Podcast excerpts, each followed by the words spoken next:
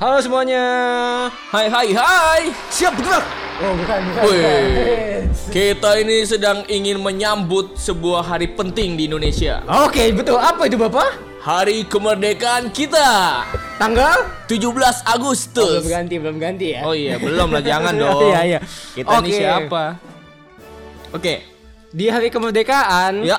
kita mau ngebahas em, tentang sebenarnya kita mau ngebahas apa sih sebenarnya merdeka menurut kita masing-masing. Sebenarnya kan banget. Merdeka di era sekarang, di zaman sekarang mm, udah beda kali ya sama zaman dulu kan mungkin merdeka dari jajahan perang gitu Betul ya, ya. harus tembak-tembakan gitu bambu ya. runcing gitu kan. Ah, yang mena- men- mempertaruhkan nyawa apalagi Iya, ya. kalau sekarang mungkin udah nggak ada penjajahan dalam bentuk kayak gitu sih ya. Betul udah nggak ada banget. penjajahan yang ke negara-negara diambil, dirampas. Cuman mungkin nanti ada bentuk lain yang menurut kita ada Iya. pendapat-pendapat kita. Cuman sebelum itu, kita pengen ngebahas tujuh fakta menarik terkait kemerdekaan Indonesia nih. Betul banget. Mungkin dari beberapa dari kita atau beberapa dari pendengar juga baru tahu mungkin ya atau mungkin ini sebuah fakta yang menarik gitu. Iya, betul betul. Ini Hmm. eh, untuk fakta-fakta menariknya kita ambil dari Prambors FM nih. Iya. Untuk yang pertama, ternyata ketika ngebacain teks proklamasi, Soekarno itu sedang sakit malaria. Wah. Jadi eh, bahkan dua jam sebelum ngebacain, Mhm. dia bukan nervous apa deg-degan tapi masih tidur ternyata. Ternyata di saat penting itu dia sakit tidur gitu. dan sakit. Astaga, wah, tapi luar biasa tetap ya. meskipun dia sakit dia berhasil membacakannya dengan semangat yang berapi-api. Mm-mm. Seperti yang kita tahu untuk menyatukan kemerdekaan Indonesia. Betul. Fakta yang kedua, Nah, untuk fakta yang kedua ini, teks ak tahu nggak sih ternyata teks asli proklamasi ini ditemukan di tempat sampah. waduh, Jadi ketika itu naskah ini tuh eh, yang ditulis oleh eh, Soekarno ditemukan di tempat sampah di rumah Laksamana Maeda. Lu bayangin aja men. itu adalah kata-kata yang sangat eh, bermakna sampai sekarang di detik ini. Ternyata tuh asal mulanya udah Sempat- sempat pernah di tempat sampah. Betul. Tapi kita harus berterima kasih Ya. ke seorang wartawan nih Ya, betul. bernama Asal BM Aceh ya. Iya, ternyata dia nemuin Mm-mm. dan dia simpen sebenarnya selama 47 tahun. Dan masih ada di Museum Arsip betul, Nasional. akhirnya dia kasihin tahun 1992 dibalikin ke negara. Betul. Dan sampai sekarang makanya masih dapat kita lihat. Ha-ha. Selanjutnya, Untuk fakta ketiga, ternyata dokumentasi saat pembacaan proklamasi itu hampir disita sama Jepang. oh mau direbut gitu. Iya, nah padahal kan, nah tadi kayak naskah aslinya udah sempat dibuang. Nah dokumentasinya juga eh, nggak disimpan dengan baik nih. Hmm. Untungnya ada seorang pemuda lagi namanya Franz Mendur yang berhasil menyelamatkan dokumentasi itu. Tapi nggak mundur ya. Enggak kok, dia eh, namanya aja yang susah. Oh iya. Ternyata ditanam di sebuah pohon di kantor harian Asia Raja. Wah. Nah, sempat diminta tuh sama tentara Jepang, Tapi eh, tapi si Franz ini bilang dia nggak punya dokumentasi, jadi dia bohong Oh, untuk yang menyelamatkan itu. demi menyelamatkan sampai kemerdekaan ini ya. Asia Raya Betul. kali. Apa? Asia Raya kali. Kejan lama. Betul, betul. Terima kasih terima atas kasih. koreksinya. Bapak yang mulia. Terlihat bahwa kita beda generasi sih. Iya, betul sekali. Pengejaan. Iya, itu Iya, dia itu betul. Kalau pisang raja jadinya. Pisang Raya. raya. Iya, betul Iya, banget. Iya, bisa lah. Mohon iya, maaf iya. para pendengar. Baik, selanjutnya kita yang keempat. Eh, ternyata bendera pusaka merah putih itu terbuat dari kain spray. Waduh, Lu untung bukan bayangin- buat tidur ya. Mm-mm, lu bayangin aja untuk membuat sebuah bendera merah putih itu ternyata tidak dijahit eh, dengan proper atau maksudnya bukan dari dari jauh-jauh hari tapi ternyata diambil dari spray oleh Fatmawati selebar 50 cm. Bukan, Pak, bukan, Pak. Bener. Jadi, waktu itu gini, Pak. gimana gimana? bendera merah putih yang udah ada waktu itu kekecilan cuma 50 cm. Ah. Nah, akhirnya gimana nih? Coy, masa bendera kita buat proklamasi cuma 50 cm gitu kan? Oh iya, iya, bener. kayak gitu. Mohon, Ah. ma- mohon maaf, Anda membaca dari teks yang sama. Iya sih. sorry sorry sorry sorry sorry. itu akhirnya Fatmawati berinisiatif untuk ngambil kain spray putih dari lemarinya Ah, iya, itu karena lebih gede dong. Tapi nggak ada nih kain merah. Gimana ya? Akhirnya ada seorang pemuda bernama Lukas, dia beli dari tukang soto.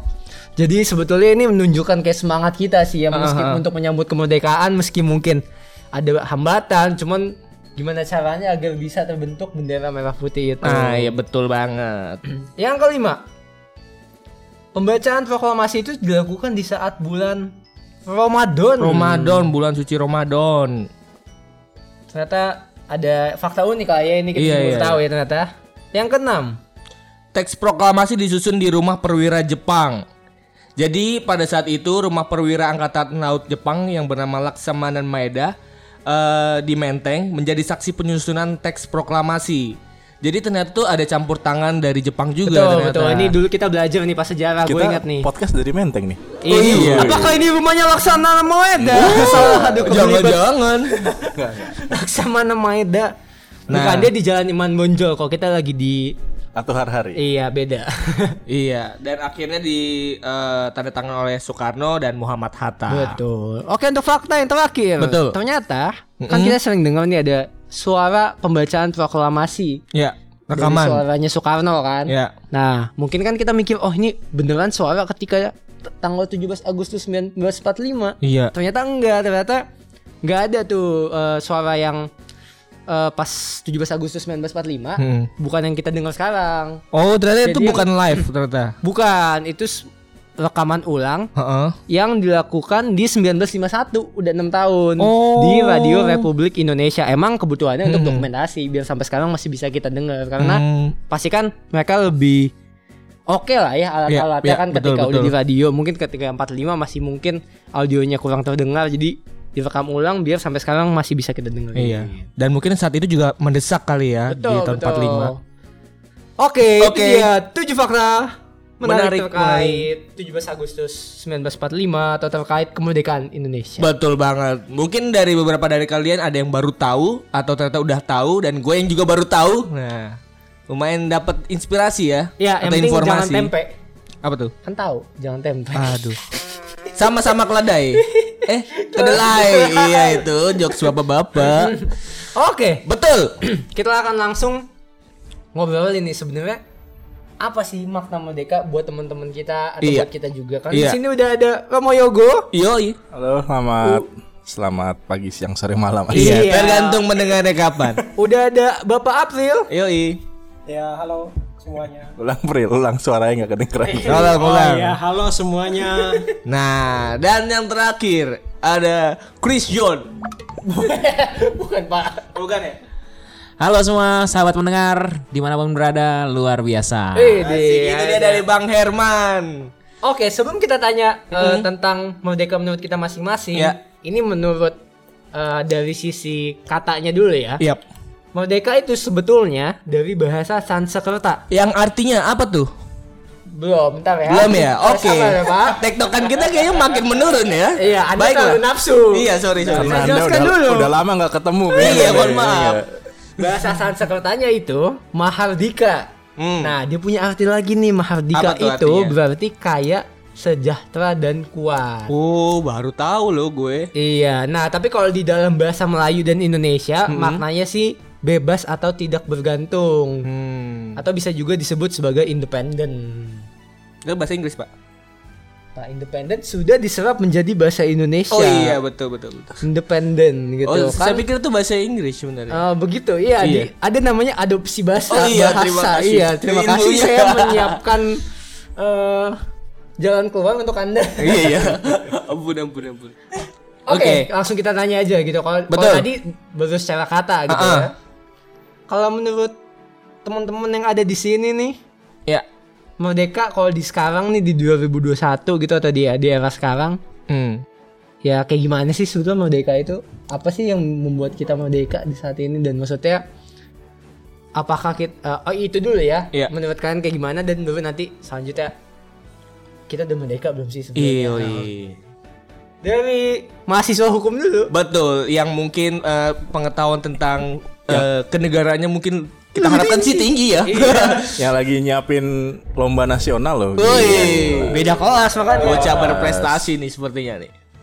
Apa arti merdeka ya? Iya, Iya. menurut lo? Di saat ini ya merdeka tuh gimana? Hmm, arti merdeka menurut gue sih eh, apa ya? Merdeka itu sama dengan akil balik kalau menurut gua. Susah nih, wah. Gimana tuh? Maksudnya gimana tuh? Mahasiswa hukum memang. Gimana tuh? Karena kan kalau akil balik itu kan eh, kayak istilah yang sering digunakan ketika kita eh, ya kayak semacam kita beranjak dewasa gitu ya. Oke. Nah, jadi uh, menurut gue sendiri kenapa merdeka itu akil balik ya karena kita kita itu sebagai ya kita sebagai personal dan termasuk generasi muda gitu ya. Kita itu udah punya keleluasaan untuk uh, menentukan nasib kita sendiri termasuk juga kita menggunakan seluruh potensi yang ada dalam diri kita. Gitu sih.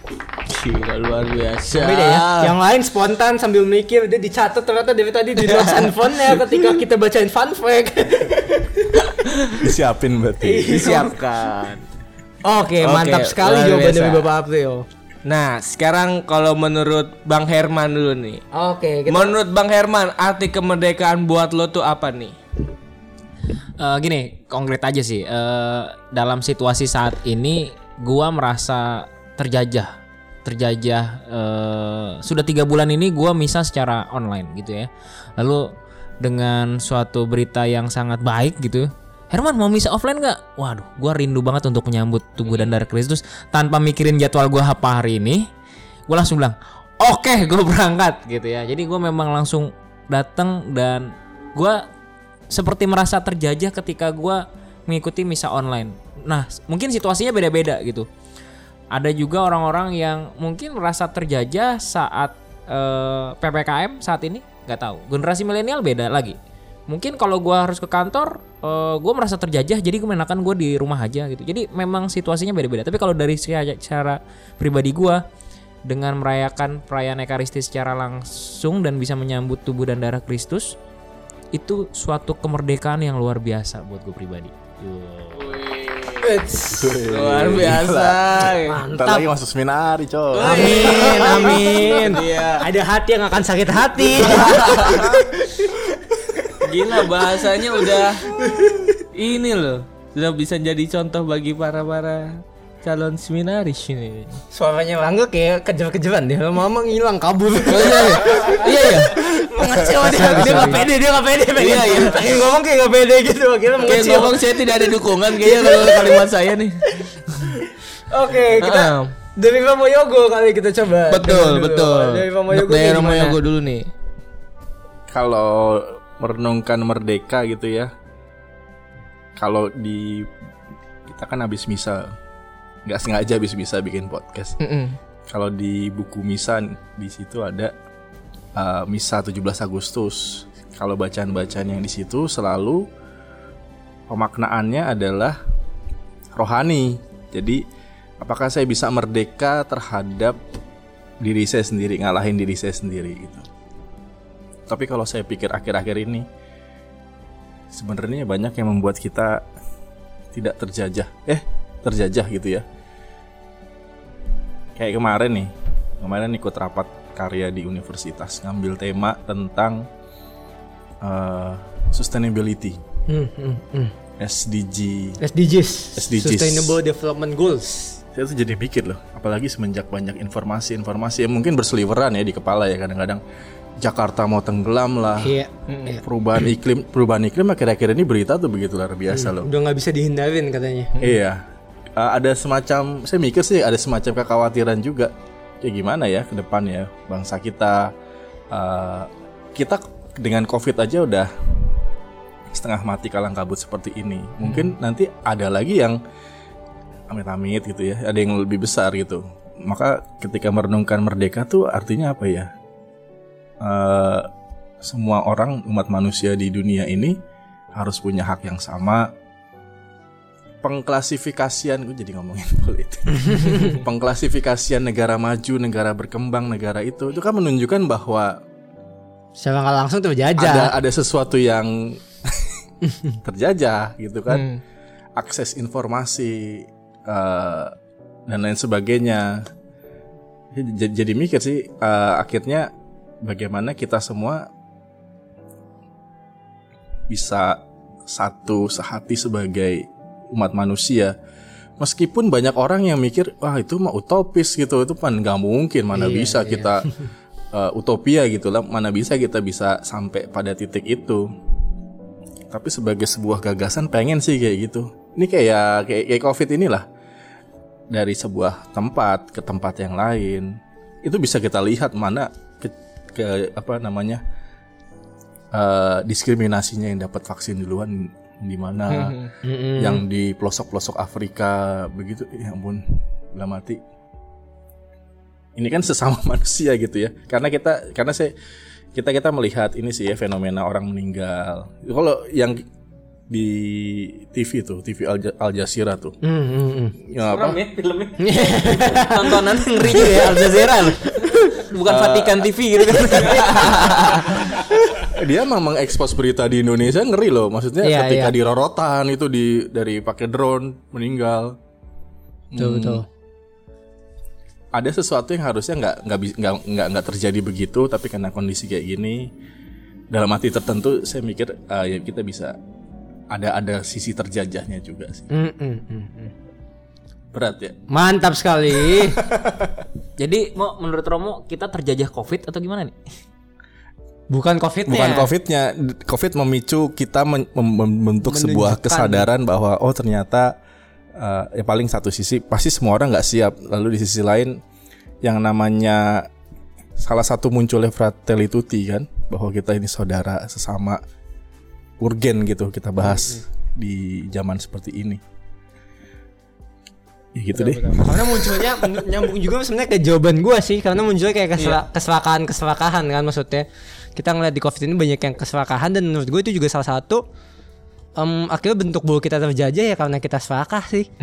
Dengan apa yang kita mau. Jadi kita bisa merdeka ketika ya maksudnya kita bisa memiliki semacam bebas lepas dari keterikatan keterikatan di sini sih. Maksudnya kalau gue ngomong dalam yang menurut gua konkret kita kalau nontonin Netflix Social Dilemma jelas banget bahwa kita ya terjajah sosial media, terjajah internet. setuju setuju. Maksudnya nggak bisa dipungkirin mau seberapa kita eh, diet medsos, kerjaan kita lewat WhatsApp, betul lewat email. udah coba menghindari baik lagi Yang nggak bisa dihindarin jadinya kan bahwa Iya. akhirnya kita terjajah. Waduh, mulai lagi kan ada yang baru lagi iya makanya bahwa akhirnya ya secara medsos, secara internet Mm. kita terjajah sih. Maksudnya kita nggak merdeka untuk bisa em, lepas dari handphone, lepas dari eh, internet itu. Bahwa sekarang apa-apa pokoknya kita harus pakai em, internet gitu kan. Pokoknya nya- kita udah nggak pernah nyasar karena kita pokoknya lihat Gmaps gitu maksudnya dan nggak sadar ya kita bagian dari hidup kita sih. Bah- bahkan gua belakangan ngeliatin di kan bisa ngeliat screen on time kita ya di handphone ya. Iya. Gue ngeliatin kadang gue ngeri juga sih sama gue pakai handphone handphonenya sama Apple ya Enggak, enggak, enggak. Samsung juga bisa, Oh, Bapak. durasi emang durasi lu membuka bahkan handphone berapa pernah durasi gue gunain handphone dalam satu, Satu hari? Screen on time gue 12 jam. 12 Asli gue takut banget habis itu gue ngeliatin maksudnya gue mikirin 12 jam setengah hari, coy. Iya, dan tidur lu udah kepotong tidur dan sisanya berarti Iya, yang bayangin gue bener tidur hidup 8 lu jam sosial ya. ya. Tidur 8 jam misalnya. Iya. Berarti kan sisa 16 jam. 16 jam. sehari 12 jam Iya, gue pernah screen on time gue 12 jam. dimasukin aja ke mata Iya, itu dia. Maksudnya kan Jadi Jarvis ya? Gokil. Ya mau gimana? Iya. belum handphone, belum laptop, Iya, belum apa kan? iya. Maksudnya kayak kita nge-zoom meeting aja bisa 3 jam, 2 jam gitu kan itu ngeliatin layar. Itu dia sih. Kalau menurut lu gimana, Bang? Hampir sama sih kayak lu. Eh, gua gua kan ya sama juga sih kata artinya. Bahwa merdeka itu artinya adalah bebas kan. Jadi kadang yang kita mikir kita bebas aja sebenarnya dalam hal itu bebasnya itu malah berdampak negatif. Kayak bebas kita bisa buka handphone, sosial media apa pun itu. Jadinya tapi kan malah ujung-ujungnya memperburuk kita. Terus kayak dengan keadaan kayak gini, eh gua ngerasa banget bahwa kemerdekaan yang gue maksud itu eh, tidak tercapai. Kayak terjajah mau ngapain aja susah bro. Kayak lu harus ke sini ada peraturan inilah. Walaupun memang tujuannya baik, tapi ngerasa dalam hati tuh kayak kenapa sih harus terkurung gitu terus? Terus mau sampai kapan? Nah itu mungkin yang gua rasain sih seperti itu Oke, bahwa nggak lagi merasa terjajah dengan keadaan seperti ini. Oke, mantap. Gitu. Nah, kalau tadi kita ngomongin kemerdekaan Mm-mm. dan penjajahan menurut kita pribadi gitu ya. Kalau misalnya kita ngomongin dalam skala nasional negara gitu. Menurut kalian apakah kita tuh bisa dibilang masih terjajah nggak sih sebagai bangsa? Menurut definisi masing-masing deh. Anak hukum dulu dong. Iya. Biar kita tahu arahan ke mana nih. Gak bisa, soalnya lu tadi kan nyatet, sekarang kan gak Iya, sempat iya. Gak sempat nyatet jawaban Biar lu tidak siap aja gitu lu. Gimana nih, Bro? Tadi Biasanya jawaban spontan itu jawaban dari hati. Spontan. Uy. Ya, tadi gimana pertanyaannya? Kalau tadi kan individu gitu, kalau sekarang se- sebagai bangsa apa sebagai nasional gitu, sebagai kita bangsa Indonesia Kita tuh dalam kondisi terjajah atau enggak sih sebetulnya? Mm-mm, Secara luas ya. Kalau dari yang uh, gua lihat gitu ya, dari fenomena-fenomena ini memang kalau secara negara apa secara bangsa gitu ya. Ya tentu bangsa kita masih menurut saya masih terjajah banget gitu. Masih terjajah karena apa? Uh, banyak hal yang menjadi cita-cita bangsa kita itu belum tercapai gitu. Apalagi ya kita bilangnya ya semua hal yang ada di ini udah mau sasarannya ke situ tapi memang belum mencapai pada porsirnya gitu. Eh, kemerdekaan itu kalau tadi sempat dibilang gitu ya mahardika artinya kaya, sejahtera dan kuat gitu ya. Buktinya banyak ketimpangan-ketimpangan yang terjadi di masyarakat kita gitu. Dari ya dari Sabang sampai Merauke itu memang masih ada ya kayak bangsa-bangsa kita juga yang eh, apa ya masih dalam kemiskinan, kesehatan juga tidak memadai gitu. Dan bahkan memang adalah termasuk dalam eksploitasi sumber daya alam ya. eh, bangsa kita ini memang ya masih dominan gitu. Dibilang memang sumber daya alam eh, itu adalah kekayaan bangsa kita. Bahan Masuk- lomba kayaknya nih. Nah, iya. Bocoran, bocoran. Bocoran bahan lomba. Iya. Sumber ke musuhnya. Iya kayak sumber daya alam lah gitu kan. Kita mengeksploit kita memang sumber pendapatan terbesar apa terbesar kita memang dari pajak negara. Tetapi sebetulnya Indonesia dikasih anugerah sumber daya alam yang begitu melimpah. Kita memanfaatkan kita hanya sedikit gitu. Kita keuntungan kita dari situ sedikit. Nah, tetapi ketika ada eksploitasi besar-besaran sumber daya alam, bagaimana dengan masyarakat sekitar gitu kan? Masyarakat sekitar terkena dampak ya tambang menyebabkan apa? Masyarakat uh, kehilangan haknya atas uh, contohnya air. Bahkan air tercemar, ada zat kimia. Padahal sebetulnya uh, kalau kita lihat di undang-undang sumber daya air gitu ya. Ya, itu hak rakyat atas air itu ada dan itu memang untuk air minum. Jatuhnya SPAM, air minum gitu ya. Nah, makanya ya ketimpangan-ketimpangan itu masih ada. Banyak hal uh, yang dicita-citakan bangsa kita. Ibaratkan kan cita-cita itu yang udah disampaikan pada saat kita merdeka gitu kan. Karena undang-undang kit undang-undang dasar kita itu baru dibuat 18 Agustus gitu kan 18 Agustus. Di mana ya itu menjadi pondasi arah segala kegiatan kenegaraan kita kebangsaan kita gitu begitu sih Luar biasa. Kalau jawabannya spontan panjang. Iya, Gila tadi dicatat pendek. Sekarang ki- kita bisa ikhlaskan dia keluar dari seminar ini. eh, oh, ternyata ada fungsi lain. Jadi pejuang bagi Tuh ya. hak-hak rakyat. Tuhan telah menunjukkan Tuhan telah jalan ya menunjukkan ternyata. jalan. Maklumkan. Kita cukupkan. Oke. Selanjutnya dari gue dulu deh. boleh, boleh. Silakan Rio. Lu Mungkin coba, pikiran. coba. Kalau tadi mungkin dari segi hukum mungkin gue juga nyangkutin bahwa kita masih terjajah dari segi dua sih menurut gue yang paling yang menurut gue juga paling penting ekonomi atau bisnis gitu dan hmm, mental. Menurut gue dari segi ekonomi ya jelas sih maksudnya kayak segala barang-barang kita yang kita gunain, segala proses ekonomi kita masih dikuasain sama asing gitu. Maksudnya belum banyak yang kita bisa kerjain sendiri. Ya. Eh, belum banyak ya kita bisa eh, produksian kita gitu masih kalah saing deh. Ya. Simpel paling simpel ya barang-barang sehari kita lah ya. Dari mulai handphone, laptop, segala macam elektronik, mobil. Kebanyakan barang yang kita pakai mungkin pasti di atas 50% barang asing gitu kan maksudnya. Oh ya pasti secara nggak langsung ya kita terjajah gitu kan tanda kutip. Eh, dua secara mental menurut gue kita terlalu sering masih merasa inferior gitu. Kita sebagai bangsa, sebagai masyarakat masih sering bahwa merasa kita tuh inferior gitu masih kur, eh, kalah sama negara-negara lain gitu masih merasa minder gitu. Simpelnya kita masih minder kalau kayak ketemu em, mungkin kayak bule atau apa kayak gitu. Dan menurut gue mental yang agak menunjukkan bahwa kita minder ya kayak sesimpel kayak gak bisa bahasa Inggris. Maksud gue ya kita menormalkan ke nggak bisaan kita gitu kadang. Maksudnya setidaknya kita harus punya mental bahwa oke kalau ya udah gimana caranya nih? Either kita bikin bahasa Indonesia bahasa dunia atau ya kita bersaing sama di luar sana apa pun yang mereka bisa kita harus bisa gitu Iya. menurut gue dari segi itu sih kenapa menurut gue sebagai bangsa juga kita mesti terjajah Berarti mental lah yang ditekan ya. iya sebagai kayak betul ya mental sih sebagai bangsa kita mesti sama-sama gitu untuk berusaha lebih maju lah Gila, luar biasa. Bahasa gue negarawan banget kali ini. Abisnya dikutip di TikTok nih masuk. Eh, nih. kayaknya bahaya pak. Oke, sekarang ke Bang Herman nih. Kalau Bang Herman, gimana nih Bang? Menurut lu penjajahan, eh, pen- menurut lu sendiri eh, di Indonesia tuh gimana?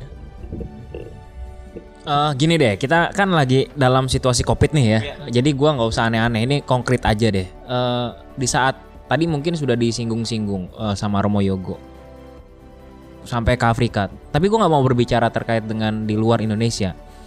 Contoh, di saat orang-orang ada yang belum mendapatkan vaksin,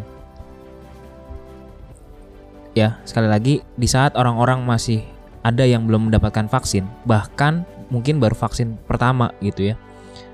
Ada juga orang-orang yang ternyata sudah masuk vaksin ketiga.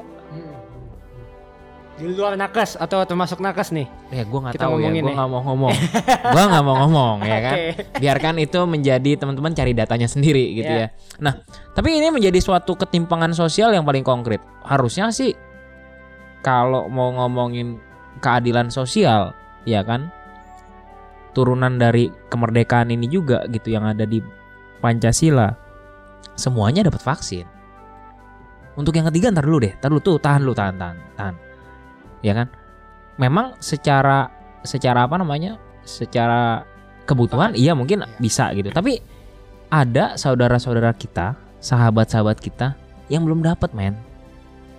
Atau bahkan jangan-jangan mereka belum ngerti tuh divaksin. Padahal mereka harusnya diberikan supaya ketika dia kena paling tidak mengurangi dampak. Gue sudah divaksin. Gue yakin semua di sini sudah divaksin dong. Ya. Ya.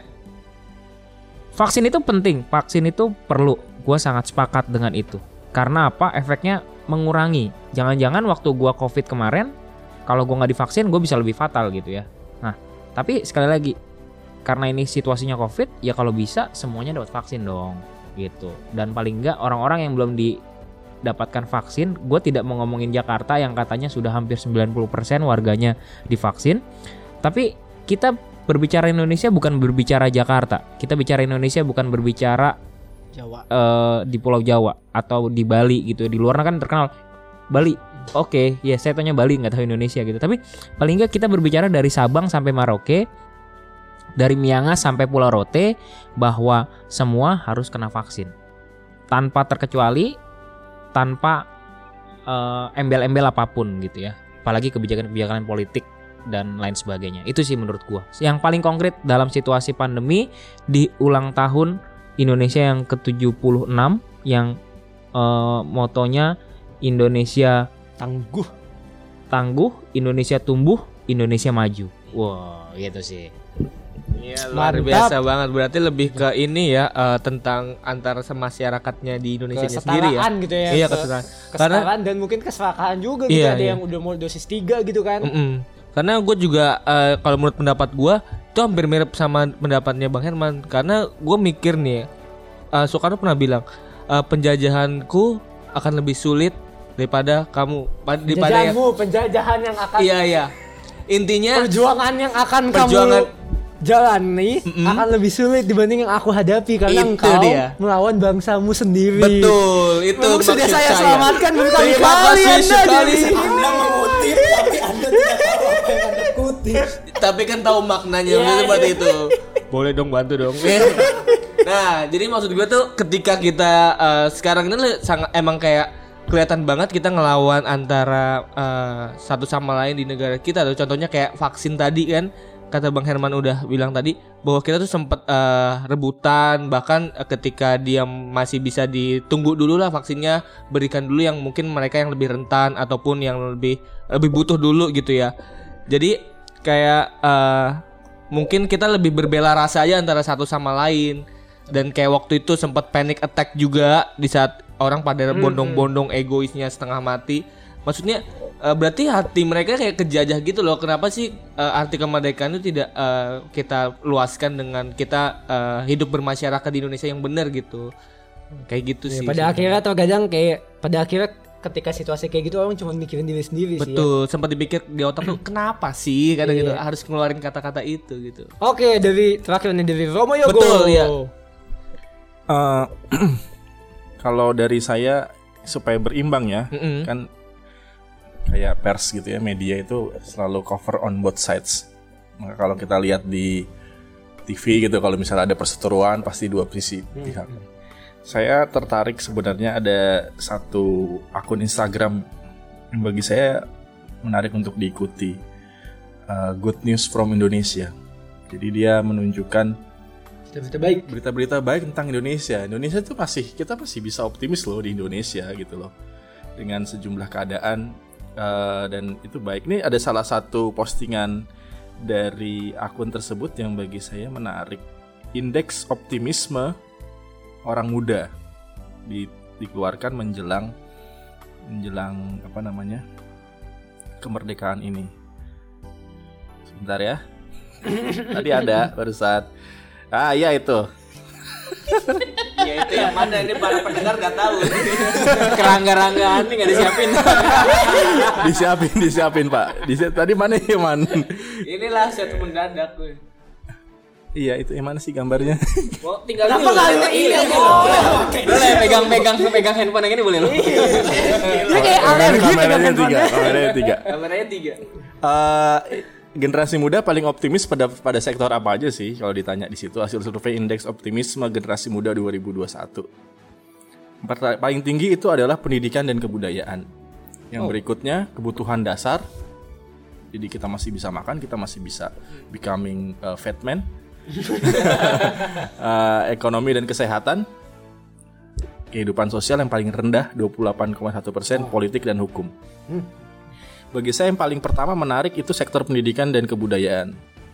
Eh, ini penting kenapa? Karena ini sisi atau bidang yang bisa bikin orang mengalami eureka, pencerahan. Oh. Saya tahu kalau saya nggak tahu karena pendidikan, Iya kan? Hmm.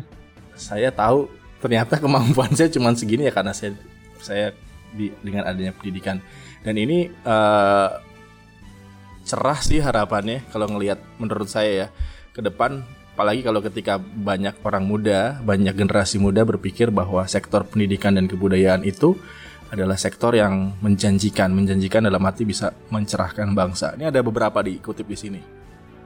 Produk kerajinan tangan budaya Indonesia diterima dunia. Ada kan tuh yang di Instagram udah muda udah jadi eksportir, masih muda jadi eksportir, gila kita ngekspor apaan coy? Nih produk musik Indonesia diterima dunia. Iya, iya. penyanyi Indonesia yang ke Amerika berapa tuh? Rich siapa? Brian gitu. Nicky. produk fashion budaya Indonesia diterima dunia. Produk film budaya Indonesia diterima dunia. Tuh. akses pendidikan berkualitas di masa depan. Mau di mau di Ayunda misalnya kuliah di mana? Stanford apa nih? Iya, kalau nggak salah. Dan sebenarnya secara pendidikan menurut gue juga ketika orang Indonesia itu bisa dikasih kesempatan untuk meraih pendidikan yang tinggi, kita bisa kok bersaing. bisa Buktinya, hmm, Karina Jo, em, salah satu profesor dari Oxford juga kalau nggak salah, pemegang paten AstraZeneca bareng Sarah Gilbert, Orang Indonesia. orang, orang Indonesia. Indonesia ini juga Eh, si berikutnya Indra kan atau siapa? Sorry kalau salah. Yang salah satu penelitinya juga yang belakangan heboh peneliti di vaksin AstraZeneca juga.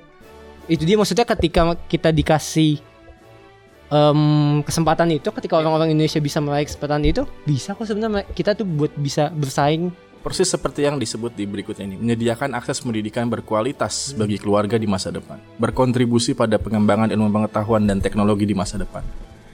Maka ya kalau kita mau cover on both sides, masih banyak yang bisa juga eh, optimisme lah buat Indonesia. Mungkin kalian suatu saat jadi komisaris apa gitu kan? Saya bisa dikirimin apa gitu. Gratifikasi. Gratifikasi, ya, boleh ya. Itu aja dari dari saya. Emang menarik. em, kalau kata Nelson Mandela, education is the most powerful weapon for nation gitu kan. Emang pendidikan tuh senjata paling kuat gitu buat sebuah negara karena ya dengan pendidikan itu ya bisa terjadi berbagai macam perubahan gitu ya. Iya. Dan sebuah investasi juga untuk negara sebetulnya. Iya, karena dia ya menginvestasikan pada masyarakat masyarakatnya gitu kan ketika kan ya buat masyarakatnya maju lagi. otomatis pasti negaranya maju gitu Yoi, kan bener secara nggak langsung gitu oke Bener. udah 30 menit juga kita ngobrol tentang kemerdekaan ini sebetulnya Ternyata terasa di antara kita punya makna yang dalam ya terkait kemerdekaan. tuh punya banyak pendapat tentang kemerdekaan dan buat teman-teman juga kalau misalnya kalian pengen eh, berpendapat gitu Mm-mm. tentang kemerdekaan menurut kalian Betul. opini-opini kalian juga bisa kalian eh, DM kita juga di Instagram Yoi di UKK UKK underscore PAJ. PAJ. Yoi. Nanti bisa juga kita bawa di episode-episode selanjutnya gitu kan. Yoi. Oke. Dan Kita ucapin selamat ulang tahun dong buat negara kita. Yoi. Iya betul. Happy birthday Indonesia. Eh, padahal saya pengen briefing dulu. Saya siap-siap gitu. Satu, Anda- dua, tiga gitu. Oh gitu oke. Ngomongnya apa? Iya. Briefing dulu dong. Pertama apa? Selamat. Hari kemerdekaan Indonesia yang ke-7. Oke. Satu, dua, tiga.